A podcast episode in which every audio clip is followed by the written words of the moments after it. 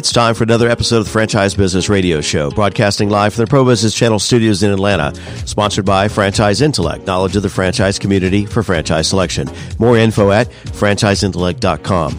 Also made possible in part by Franchise dot City, a better way to buy a franchise. More info at franchise dot city. And Franserve, the world's largest franchise consulting and expansion organization. More info at franserve dot com. Now, here's your host, certified franchise consultant, Pamela Curry. Hello, this is Pamela Curry, franchise consultant for aspiring entrepreneurs looking to find a franchise that aligns for them, as well as the founder and host of the Franchise Business Radio Show. The Franchise Business Radio Show was founded to be a platform to bring business professionals together to connect, educate, and collaborate to serve the franchise community and those considering franchise ownership. Today, we have an exciting, emerging franchise brand that is disrupting a tried and true business model in the automotive industry. I would like to welcome our guest, Costa Kapathanasis. Ah, help me out there, Costa. How do I say your last name? Kapathanasis. Thank you. And, and Costa is the C E O and president of Costa Oil, ten-Minute Oil Change. Very excited to have you on the show, Costa. Welcome. Thanks for having having me. I'm very happy to be on. Yeah, absolutely. And I also would like to welcome Michael Tilbrook, a development director at Brand Dev Company, or Brand Dev Co., I should say, who is working with Costa to grow the franchise system and brand. Welcome, Michael. Yeah, thank you, Pamela. I'm I'm excited to be with you today. You know, guys, as a, as a franchise consultant, I, I frequently share with clients who are considering a franchise that there are really two sides of the business equation to deeply understand and take into consideration.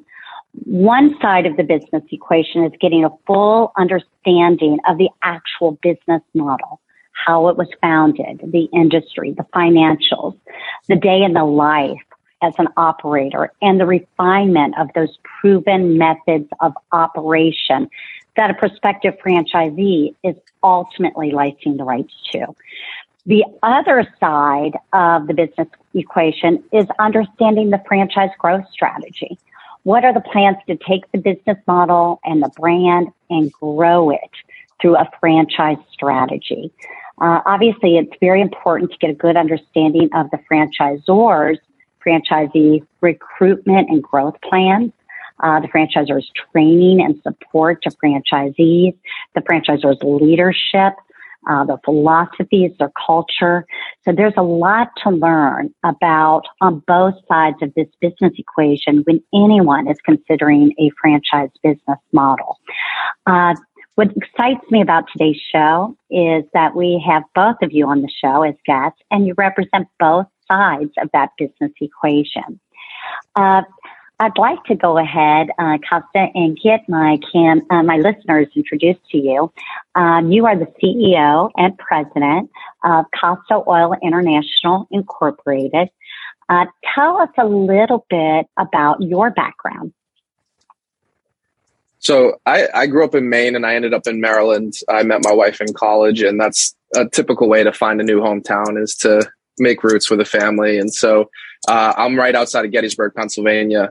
Um, my educational background is in finance, and that's actually kind of the genesis of how we got to where we are. Is um, I had moved through some of the larger asset management firms, and I always had an entrepreneurial side to me from the time I was little till the time I started this business. And Um, you know, as I went through these different brands, you know, T D Ameritrade, Merrill Lynch, uh, and most recently, seven years ago, T. Rowe Price, when I made the jump into entrepreneurship full time, um, I was really looking to get into a business that was uh, manager facing, because I, like a lot of people who look into franchising, wasn't looking to leave my my full time job. I had a very steady, very mm-hmm. well paying job in a in an industry that's typically pretty safe. And, um, you know, I have a master's of science in finance and I have an M B A. So from an educational investment standpoint, I was pretty, uh, I was pretty ingrained in my career in finance. But, um, when I, when I opened up the first location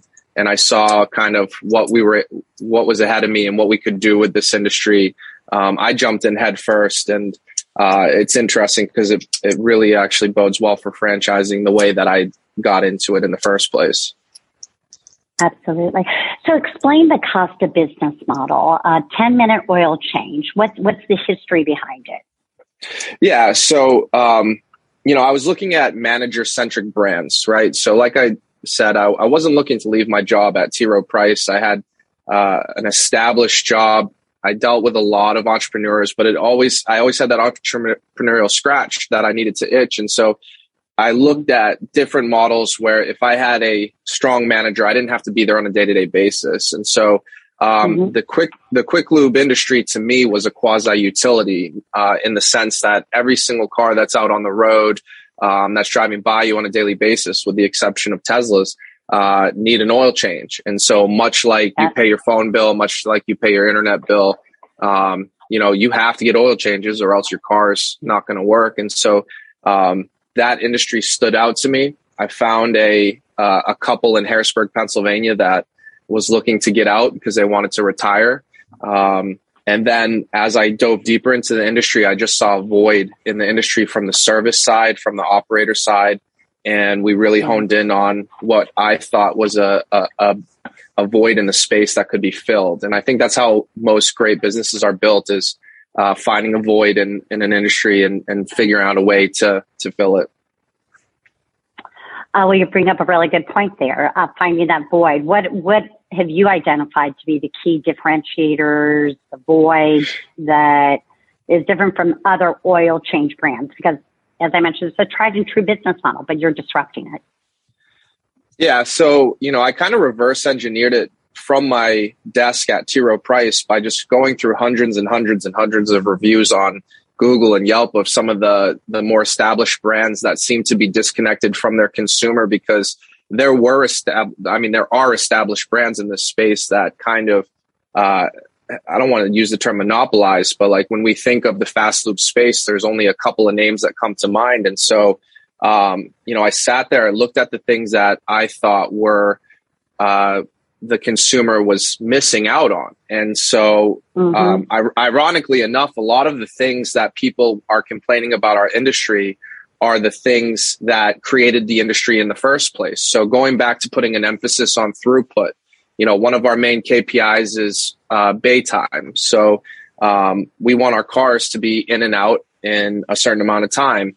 You know, a lot of the brands back when this industry first were established used the moniker ten-minute oil change, whether it was Valvoline ten-minute oil change, Pennzoil ten-minute oil change, Minute Lube ten-minute oil change. And, and a lot of the brands got away from that um, because they started getting into services that were outside of their core business.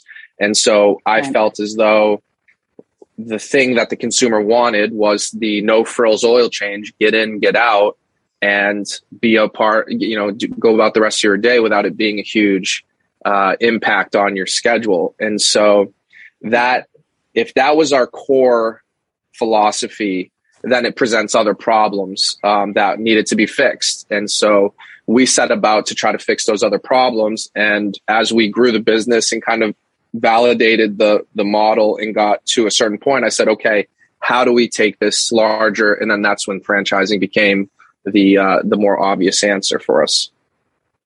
That makes sense. So a common phrase we hear um, in any business is uh, location, location, location.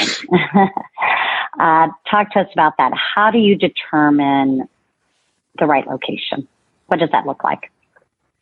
Yeah. So f- for us in the model that we're franchising, you know, we're, we're taking a new approach to this. Now, at the end of the day, we're largely a destination business. Most people wake up and they know that an oil change is an errand that they have to do. So um, now mm-hmm. location is important for creating that top of mind brand awareness.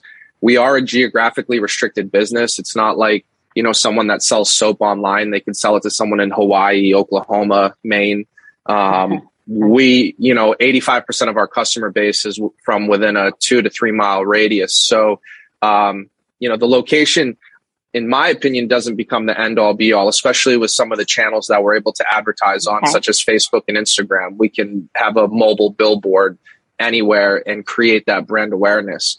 And so, uh, but that being said, it never hurts to have A plus real estate. It's just there's not more A plus real estate being made. There's only so much land. So um, with our with the model that we're franchising, which is the prefabricated single bay quick lubes, which is something that's never been done before in our space, we're largely approaching strip malls and uh, walk-in malls that are most likely going to be converted to strip malls.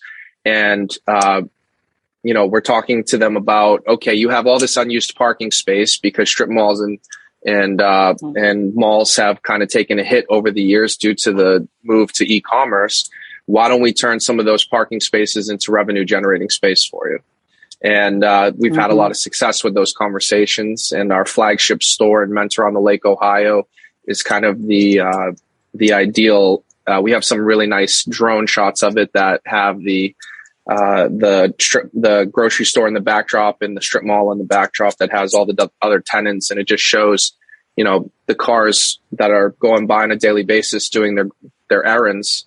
Uh, you know, we have that visual Uh, ability to be seen on a daily basis. And then when it comes time to be the oil change, to get the oil change, we're top of mind brand awareness. Oh, I love that. Very, I mean, I, and to your point, there's a lot of unused parking spaces. And sometimes uh, it can be challenging to find that site location for any bricks and mortar business model. So that really opens up the landscape Uh, when you're approaching it that way. It makes a lot of sense to me. Uh, you also brought up something else that kind of caught my attention. And, and like you said, you're not selling a product, right? You're not selling soap online. uh, a frequent question that I also get is, is, you know, what business model is out there that's Amazon proof, uh, that is recession resistant, um, also since COVID, essential, uh, talk to us a little bit about that. Um, how have you been doing in these environments that we're currently in, and any impacts there? Yeah, I mean, there's nothing that is Amazon proof. They have shown they're willing to get into any space, no matter how niche it is. So really the differentiator becomes brand.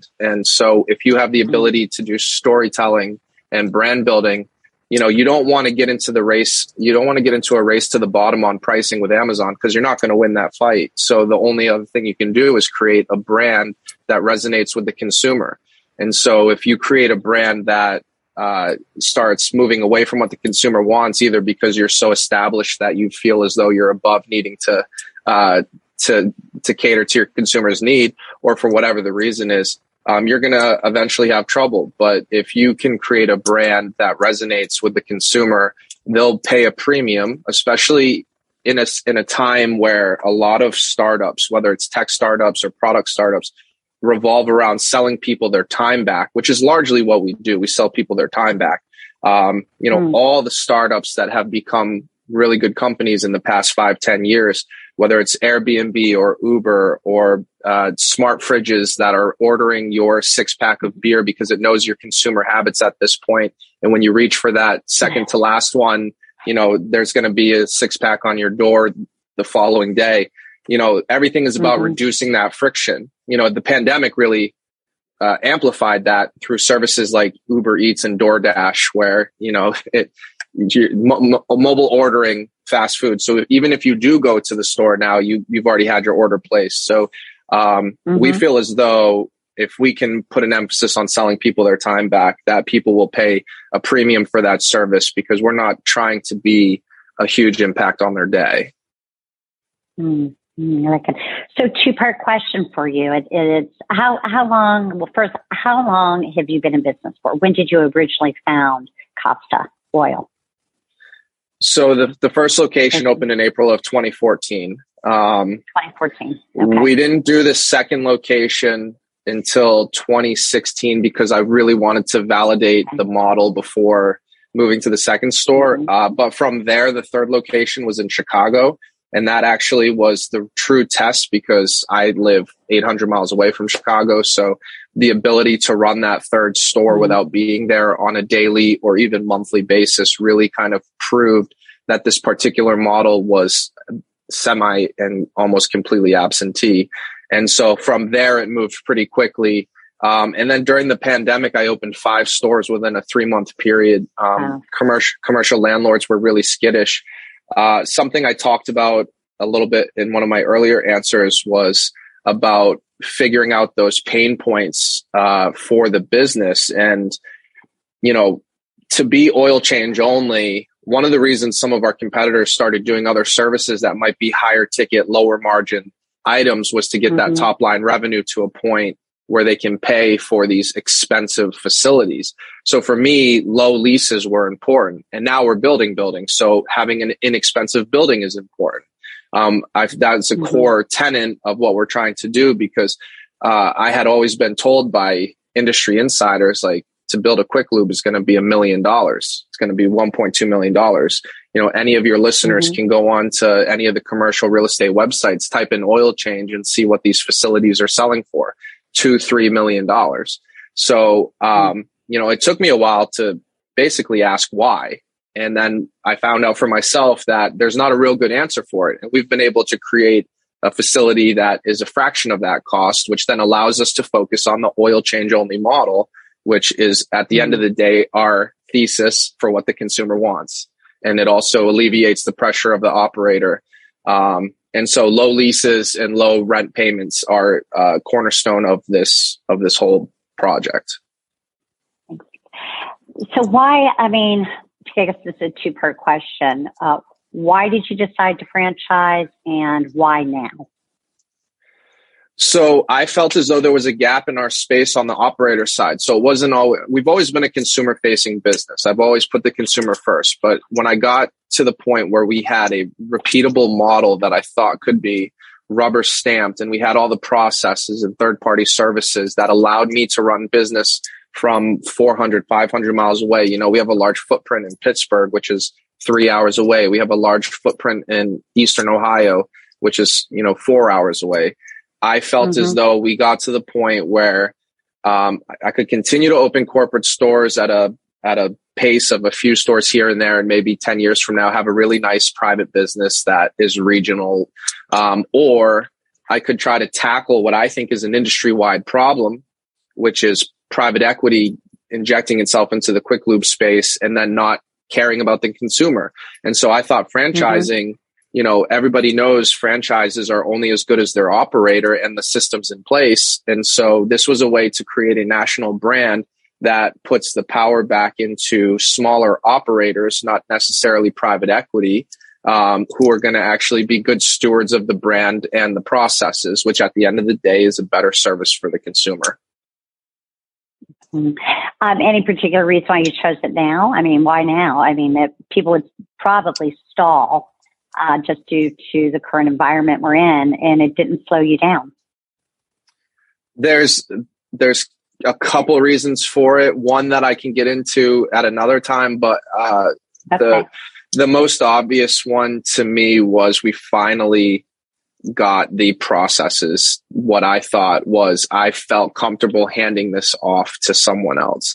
Um, and it's very interesting because I've had conversations with franchisees that uh, it, it's interesting the the way that people view business. And some franchisees feel as though the franchise stores are always run better than corporate, and then some view it the complete opposite way. And so I, for a very long time, I never thought like anyone was going to care as much as I do. No one's going to run the business as well as I do. Mm-hmm. And it really took, you know, doing my due diligence and talking to some of these people, you know, some of these franchisees will care about the brand just as much as I do.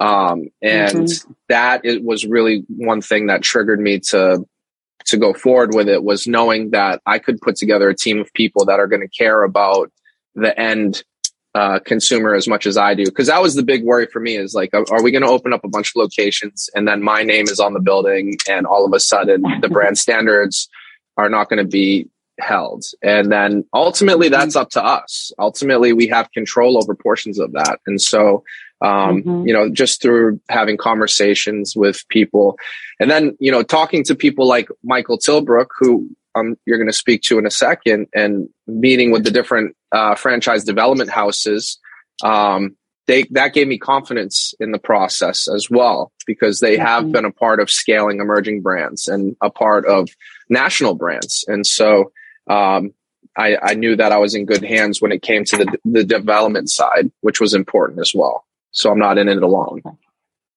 Absolutely. What, I, what is what are you looking for in a prospective franchisee?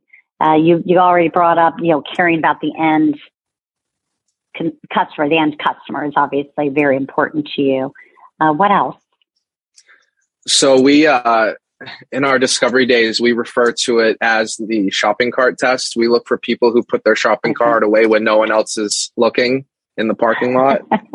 And the uh, and so, um, you know, integrity is defined as doing the right thing when no one's looking. And so that's an important mm-hmm. part for us. Uh, our core values, we feel as though are more than just a poster on the wall. We call our core values our quick values. Um, and we want people who are going to view our core values as a guiding principle for how to run the business. And so um, mm-hmm. Brand Dev Co. has done a fantastic job of putting the infrastructure together to put to make sure that we vet our franchisees, because we're vetting them just as much as they're vetting us. And I'm very proud to say, as an emerging brand, we don't award every single person who comes through the doors like a lot of emerging brands might do. They get excited to sell some units and might just put anyone in the system. We have said no mm-hmm. to quite to quite a few people who we just felt weren't going to be a right fit for us. And so um, that's something that uh, I'm pretty proud of as an emerging franchise. And I, I, I do want to talk uh, to Michael here in a minute about Brand Dev Co. and in the development of your brand. Uh, out of curiosity, in your opinion, you know, what do you think a franchisor can do to put their franchisees in the strongest position for success? I'm a, I'm a big believer in S O P, standard standard operating procedures, and checklists. Um, you know, for me, I view franchising a lot like paint by numbers. If you're going to have okay. good processes, uh, we believe as though we believe that if our people follow what we've done and have replicated time and time again in the corporate stores, if you do step one, step two, step three, and follow these things, you will have success. And then the mm-hmm. other part of franchising that is going to be good for myself is the diversity of ideas and the diversity of opinions. And we have a pretty diverse group of franchisees already, mm. and and they're mm-hmm. going to be a they're going to be a laboratory of innovation for us. And we're going to listen to mm. ways to make things better for everybody. Um, you know, my favorite franchising story is the Munchkins at Dunkin' Donuts. There was a there was a couple that owned a Dunkin' Donuts, and they were cutting out the middle, and they were just throwing it away. And the wife yeah. said, "Why don't we just sell these as Munchkins?" And that now it's one yeah. of the most popular products Dunkin' Donuts offers. Absolutely. I love that story too. Uh, uh, before we jump over to Michael, anything else you would like to share about the Costa model? No, uh, nothing in particular. Um, you know, okay. Brand Dev Co., if anyone does decide to get more information, Brand Dev Co. does such a good job of relaying our story. Everyone seems to have a quick lube story. And one of the things that made Michael really have the ability to tell our story well was right before mm-hmm. we brought him on board as the head of franchising, he had an incident with one of the competitors. And so when we explained what we were trying to do, it was like, yeah, that makes so much sense. And so he's been a great, uh, he's been a great brand ambassador for us. Ah, love that. Well, that's a compliment to you, Michael, and, and, and a great segue. Uh, so uh, let's go ahead and, and share with our listeners a little bit about your background. Uh, Michael Tilbrook, uh, you started out your career in business ownership after leading, leaving a leadership position in a large, durable goods manufacturing business. Uh, your first business endeavor was in the indoor trampoline business in twenty ten with the goal to franchise the concept, and you were introduced to franchising through a business ownership workshop in Los Angeles. Uh, this workshop, of course, made you realize the power of growing a business model through franchising. And then you took on a position as a franchise consultant in Los Angeles and worked with numerous franchise brands and ultimately moved into franchise development.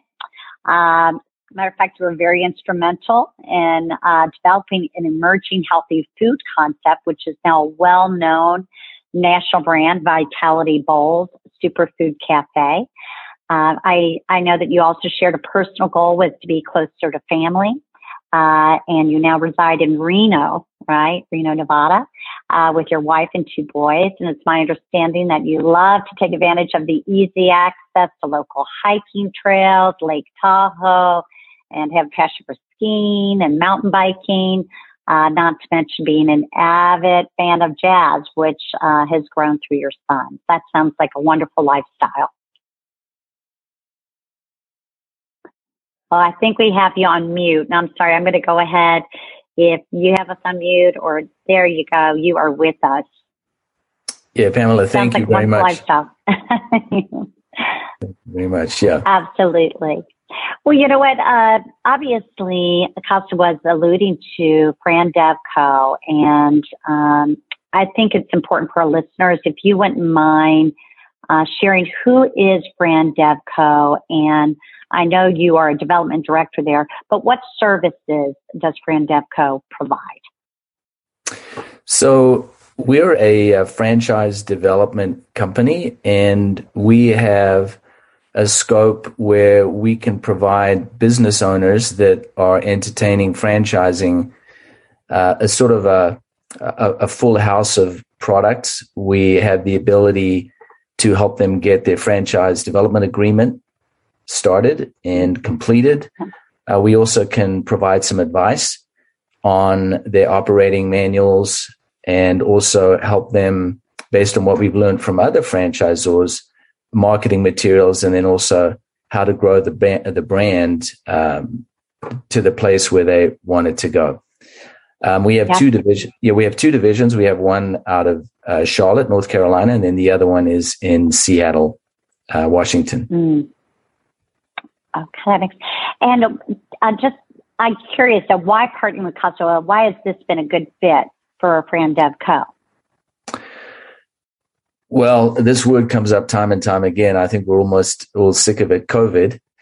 If you look at this particular brand, uh, they were open, apart from two weeks, through the entire period of COVID, uh, deemed mm. an essential service. And Pam, I think from your experience in your consulting, I think you probably had many uh, clients, candidates that were looking to get out of corporate America, that uh, were trying to get into business ownership, but so many businesses, small businesses, had to shut down, you know, either through mm-hmm. government agencies or just the fact that it was unsafe.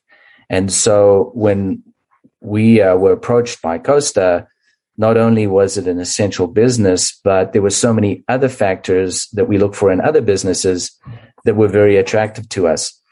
I think first and foremost is, Costa talked about integrity. I use the word character is what we found with uh, Costa is he w- is was very particular about doing this and making sure that the franchisees would be successful. And even today, he and I talk about that. And his first and foremost goal is to make sure that his franchisees are doing well. And it's not so it's not about the money. Um, we, you know, we also like the fact that he had a long history of success. He started the business in two thousand fourteen. He has fifteen mm-hmm. locations.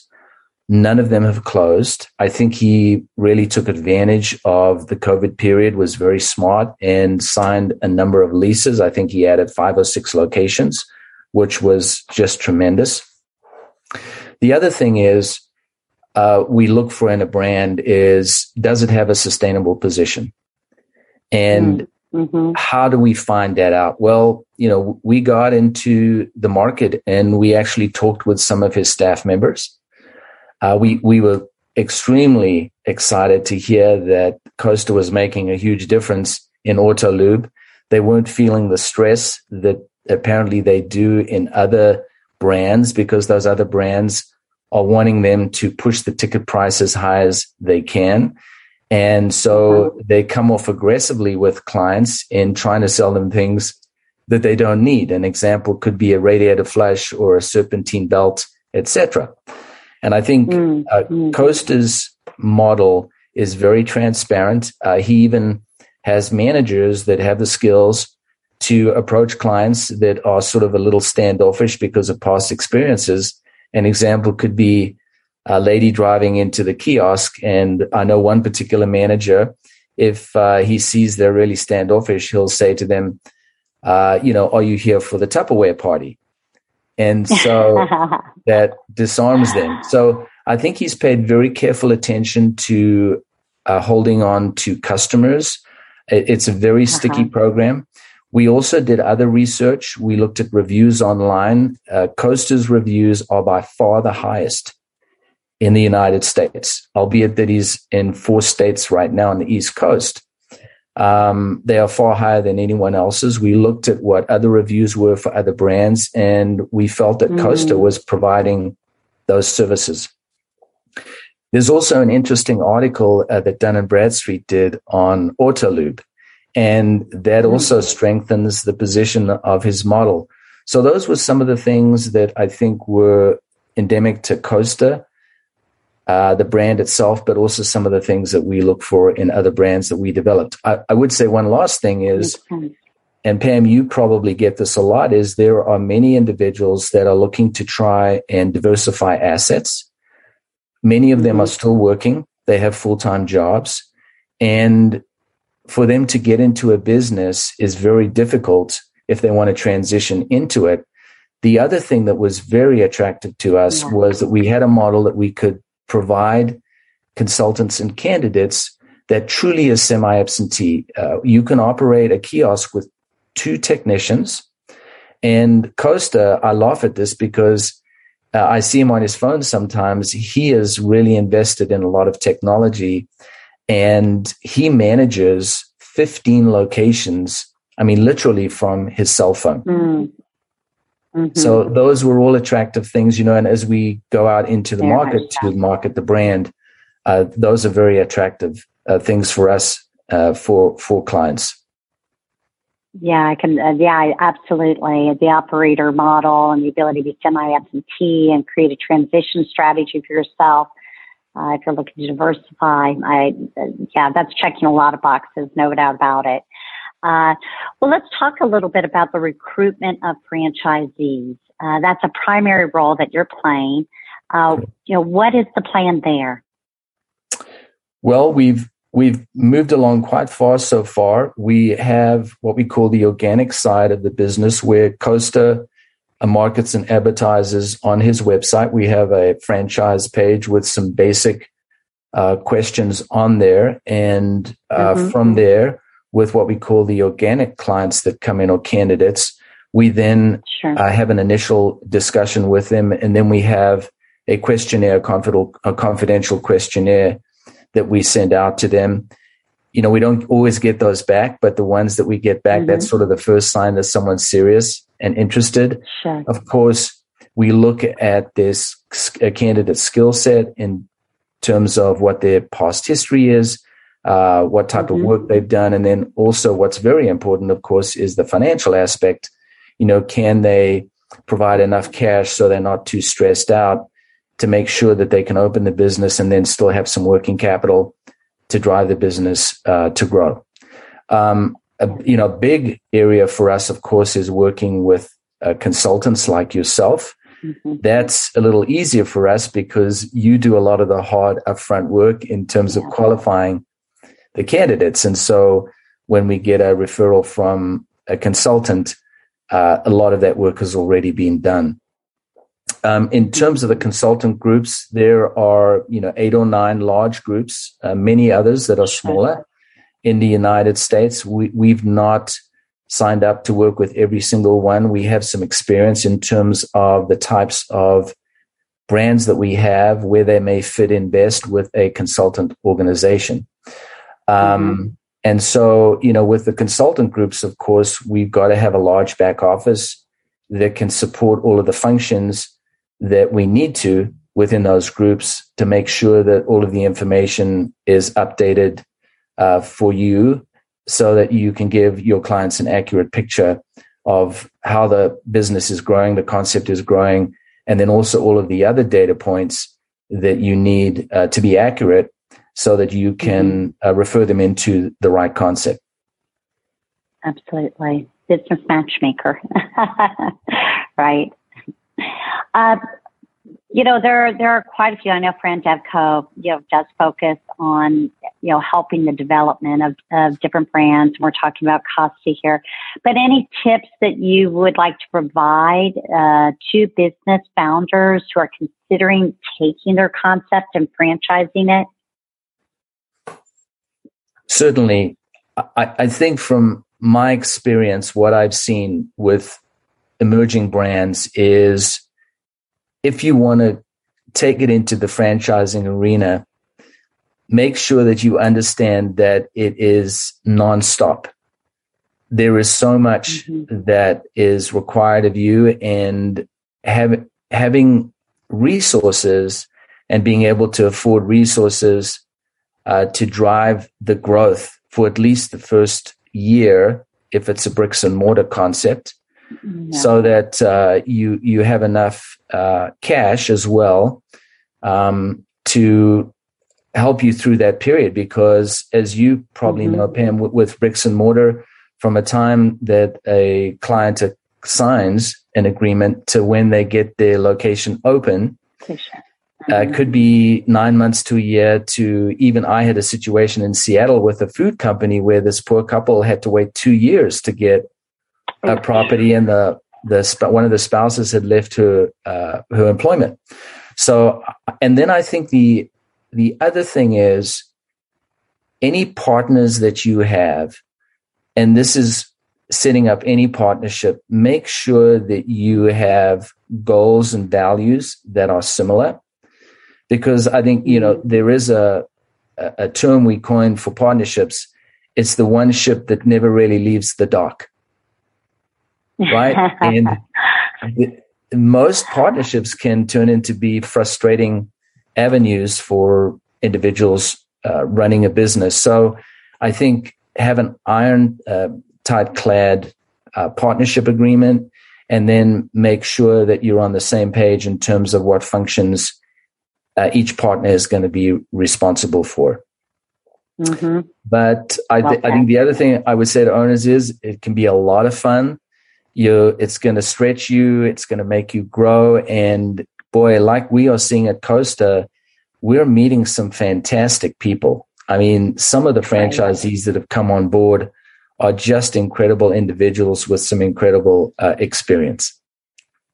Mm, yeah, that's great. And uh, yeah, I really like how Costa mentioned that one of the values behind the franchise system is the diversity.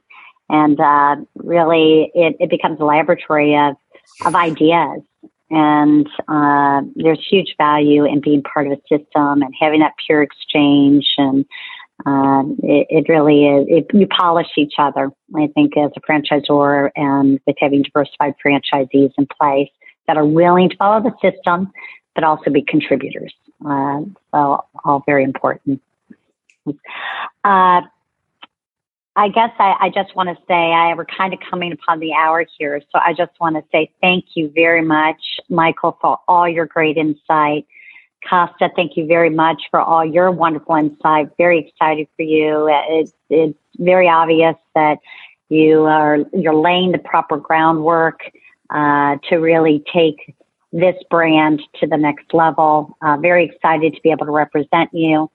Uh, With that being said, uh, we're going to go ahead and sign off here. Uh, this is Pamela Curry, host of the Franchise Business Radio Show, as well as a certified franchise consultant. Again, listeners, please remember that if you or someone you know is considering franchise ownership, then don't feel like you have to navigate those waters all by yourself. There is a lot to learn. Uh, and as you know, um, I put together this Franchise Business Radio Show to have a platform to help educate. Uh, but I do specialize in helping individuals on selecting a franchise, helping them be effective in doing their due diligence, uh, to make sure that you're making an educated and informed decision. So if franchise ownership is something you would like to seriously pursue, Uh, possibly Costa is a good fit for you, uh, then contact me. Contact me for a complimentary franchise con- consultation. I would welcome being a resource to you. Uh, simply just email me at pam at franchise intellect dot com, or you can simply call, text me eight four seven, nine seven zero, eight seven six five. Uh, as always, thank you to our guests. Thank you, Michael and Costa. Uh, thank you to our listeners, and uh, thank you to our sponsors. Uh, have a wonderful day and week to those who are listening. Take care. Thank you again for joining Pamela Curry and her guests for the Franchise Business Radio Show, sponsored by Franchise Intellect, knowledge of the franchise community for franchise selection. More info at franchise intellect dot com. Also made possible in part by franchise dot city, a better way to buy a franchise. More info at franchise dot city. And Franserve, the world's largest franchise consulting and expansion organization. More info at franserve dot com. Use the social media links here to share today's show and check out more episodes at franchise business radio dot com.